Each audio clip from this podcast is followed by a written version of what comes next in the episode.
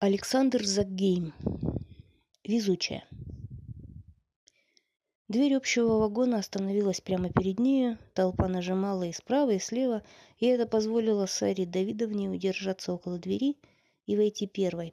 Подгоняемая сзади идущими, она быстро прошла поближе к середине и села в угол у окна. Снова повезло. Конечно, ехать ночь, сидя в общем вагоне, не так удобно, но денег на плацкартное не хватило, и она и в 80 лет сохранила нетребовательность к комфорту, но все равно не уснуть. Это приглашение в Киев слишком многое всколыхнуло в душе. Будет сидеть и думать. Теперь, когда Давид, Люся, внуки и правнуки навсегда уехали в далекий Израиль, и один Бог знает, сможет ли она их посетить, им-то сейчас не до поездок назад в Россию. У нее появилось много времени для думания – и хотя сил пока еще хватало, а руки без работы чувствовали себя не на месте, постепенно развивалась привычка подолгу сидеть, блуждая от одной мысли к другой. Странное наблюдение все чаще занимало Сару Давидовну. Снова и снова, возвращаясь памятью к пережитому, она убеждалась, что ей очень часто везло. Иногда просто везло, вот как сейчас, когда случайно встала на перроне на подходящее место – а иногда с ней происходило что-то плохое, даже страшное. А потом оказывалось, что это плохое спасло ее от еще худшего. Началось это, пожалуй, в 1915-м, когда отец вызвал маму с нею, двухлетней, под Москву, в поселок со странным названием Катуар. Он лежал там в госпитале, раненый на фронте. Бросив свой домик, жалкое барахлишко, мама приехала к нему. А он через два месяца умер. Сара его совсем не помнила. Денег на обратную дорогу не было, так они и застряли в Катуаре. Мыкались и бедствовали очень. Только через года через два, в разгар революции, мама обрела комнату и постоянную работу. Ну и потом было несладко. Лет до десяти Сару постоянно мучил голод. Воспоминания о нем острые через 70 лет. А в двадцатом году мама узнала, что переезд в Катуар спас их в восемнадцатом – все местечко было вырезано петлюровцами. Потом жизнь стала чуточку налаживаться. Сначала жили вдвоем, а в 34-м расстались. Мама осталась, привыкла к здешним местам, а Сара поехала в Киев. Первые года полтора киевской жизни были самыми счастливыми. Нашлась работа на швейной фабрике, дали комнату в квартире, где все пять соседских семей жили дружно. Появились друзья. Самой близкой была Роза Гальденцвейк, жившая в соседней комнате. Как хорошо, когда подруга рядом. Через полгода пришла любовь. Гриша Пономаренко, слесарь из ее цеха, лихой, веселый, черноволосый и голубоглазый. Любовь кончилась печально. Когда Гриша узнал, что она беременна и не хочет делать аборт, он резко порвал с ней, а через несколько месяцев женился на Дашке Савкиной, племяннице главного инженера. В день их свадьбы Сара родила мальчика, и он дал ей силы пережить горе. И пережить то, что опять стало ее невероятным везением. В 37-м Гришу и Дашу арестовали, и месяца через три обоих расстреляли. Если бы не его измена, наверное, расстреляли бы не Дашу, а Сару. И ее не миновала бы судьба миллионов. Через полгода после того, как она оплакивала все еще любимого Гришу, пришли за ней. Это было ужасно. Ее навеки отрывали от ее Давидика, крохотного, обреченного на смерть или на прозябание в детском доме. Спасибо, тысячу раз спасибо Розе. Она взяла мальчика и сказала, «Сара, успокойся, обещаю, я его не брошу, можешь на меня положиться». И Сару увели. Пожалуй, в этих невероятно тяжелых испытаниях ей везло. Прежде всего, на следствие ее били только один раз, и то без увечий. Видимо, следователь торопился. Уже спустя пять недель после ареста ее осудила тройка. Десять лет. Везение продолжалось и дальше. Полтора года в тюрьме она провела с преподавателями Киевского университета, и за это время ее разум, всегда жадный к знаниям, очень развился – С середины 38-го стали регулярно, хоть и редко, приходить письма от мамы. Как трудно было маме научиться писать, да еще по-русски. Первые письма были с такими чудовищными ошибками, что, несмотря на красивый и четкий мамин почерк, Сара подолгу ломала голову, что здесь за слово написанное. Но главное все же понимала. Уже в первом письме мама написала, что Роза привезла ей Давидика. Но, слава богу, бабушка еще надежнее, чем подруга. В 1939 году тюрьма сменилась лагерем. Колыма. Сара была физически очень сильна, и ей, пожалуй, было полегче, чем остальным, тем более, что с детства как-то приспособилась терпеть недоедание. В начале 44-го мама сообщила еще одну страшную весть. Розу Гольденцвейк расстреляли немцы, как и почти всех киевских евреев. Кажется, тогда название Бабий Яр не упоминалось но сведения о расстреле были несомненными. Вот и не осталось у Сары в Киеве никого. И ведь опять повезло. Если бы не арест, гнили бы ее косточки в киевской земле. Повезло. Странное везение продолжалось. Зимой 45-го она была на дальней командировке на лесоповале. Лиственница стала падать не туда, Аня Рыжих споткнулась, Саре удалось вытащить Аню из-под ствола, но сучком вышибла глаз. «Ну что ж, Коган», — сказал Вертухай, — «можешь идти в медчасть». Идти было девять километров. Мороз был за сорок пять. Глаз болел отчаяние, она тащилась, изнемогая от боли, мороза, от усталости, почти всю дорогу в бреду разговаривая с мертвыми. С папой, Гришей и Розой, ну, дошла. И осталась жива. А через три дня началась пурга, и когда она кончилась, оказалось, что все женщины на командировке замерзли. Выжили только трое. И она. В конце 47-го Сара Давидовна освободилась. Освободилась, да не совсем. С Колымы уехать было невозможно. Одиночество заставило ее принять предложение Фадея Лещинского, бухгалтера, и выйти за него замуж и выйти за него замуж. Замужество оказалось неудачным. Муж пил запоями, пьяный грязно ругал ее, бил. Кончилось тем, что в сильный мороз, окоченев, он пришел на склад, где работал, и стал пить, не закусывая – Закуска, как и все, кроме спирта, окаменела от холода. Выпил разом полтора литра спирта и тут же умер. Что ж, пожалуй, снова повезло. А то бы долго мучилась. В 55-м ее реабилитировали. И Сара Давидовна приехала в Москву. Кажется, наступила новая пора везения, когда за хорошее уже не надо платить несчастьями. Самое огромное везение ждало ее дома, в Катуаре, и виновна в нем была мама. Когда поезд подошел к Москве, к Саре подбежали они вдвоем. Мама маленькая, сухонькая, седая, морщинистая и Давид. Она узнала его мгновенно. Не зря столько лет учила наизусть все фотографии, которые мама присылала каждые полгода. Но главное было выражение его глаз, его голос, слезы, катившиеся по лицу. Главное было неподдельное сыновнее чувство, которое воспитала в нем бабушка, и которое с тех пор грела душу Сары Давидовны всегда. И еще одна радость, о которой она уже знала, но полностью оценила только сейчас. Сбылась заветнейшая мечта покойного отца.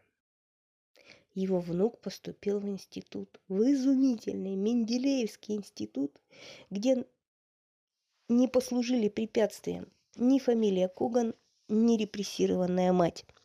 Правда, престижный физико-химический факультет был для него закрыт, но здесь повезло. Уберегся от радиации.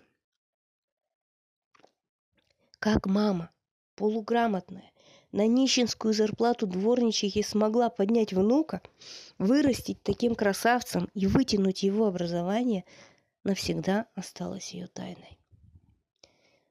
Так они и жили в лесном городке, как теперь назывался Катуар – На пятом курсе Давид женился, и Люся сразу покорила сердце свекрови. Сару Давидовну радовало все. Сначала радовала их комната в слегка покосившейся избе, целых 20 квадратных метров.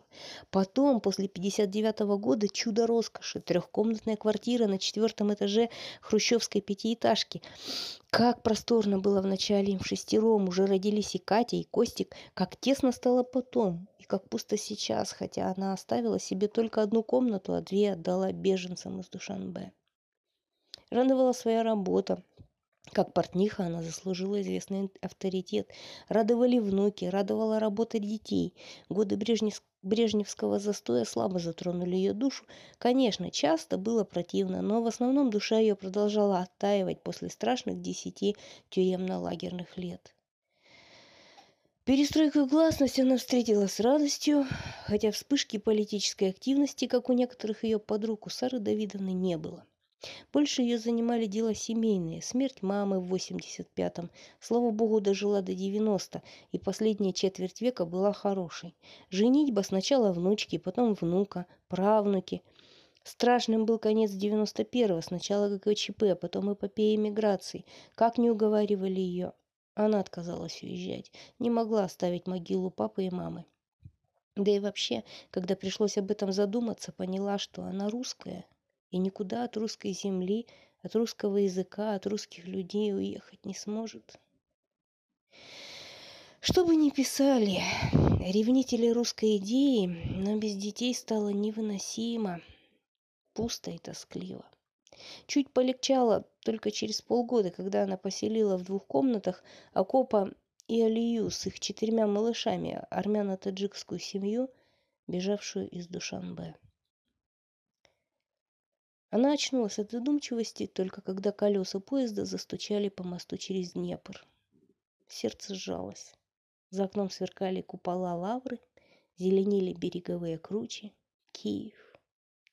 Город ее молодости столица соседнего государства. На перроне стоял молодой человек с табличкой «Мемориал» на груди. «А где ваши вещи, Сара Давидовна?» – спросил он. «Вот», – она показала сумочку. «И все?» «Да». «Тогда так, сейчас мы поедем ко мне домой, вы позавтракаете, отдохнете, можете поспать, а потом съездим в город. У меня два дня отгулов, покажу вам все, что хотите. Только простите, машины у меня нет, придется ездить городским. Да, забыл сказать, меня зовут Гриша Панасюк. Мы на этот раз пригласили шестерых таких, как вы. А наша группа восемь человек, так что каждого приглашенного может кто-то опекать. Спасибо, Гришенька. Можно вас так звать? Он кивнул. Хорошее у вас имя. Я в молодости Гришу любила. От него у меня сынок. Расстреляли моего Гришу. Только у меня к вам просьба.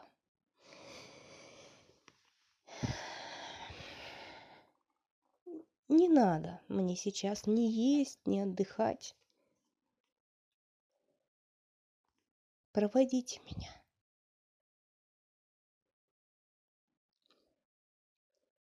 Проводите меня, Гриша, в Бабий Яр.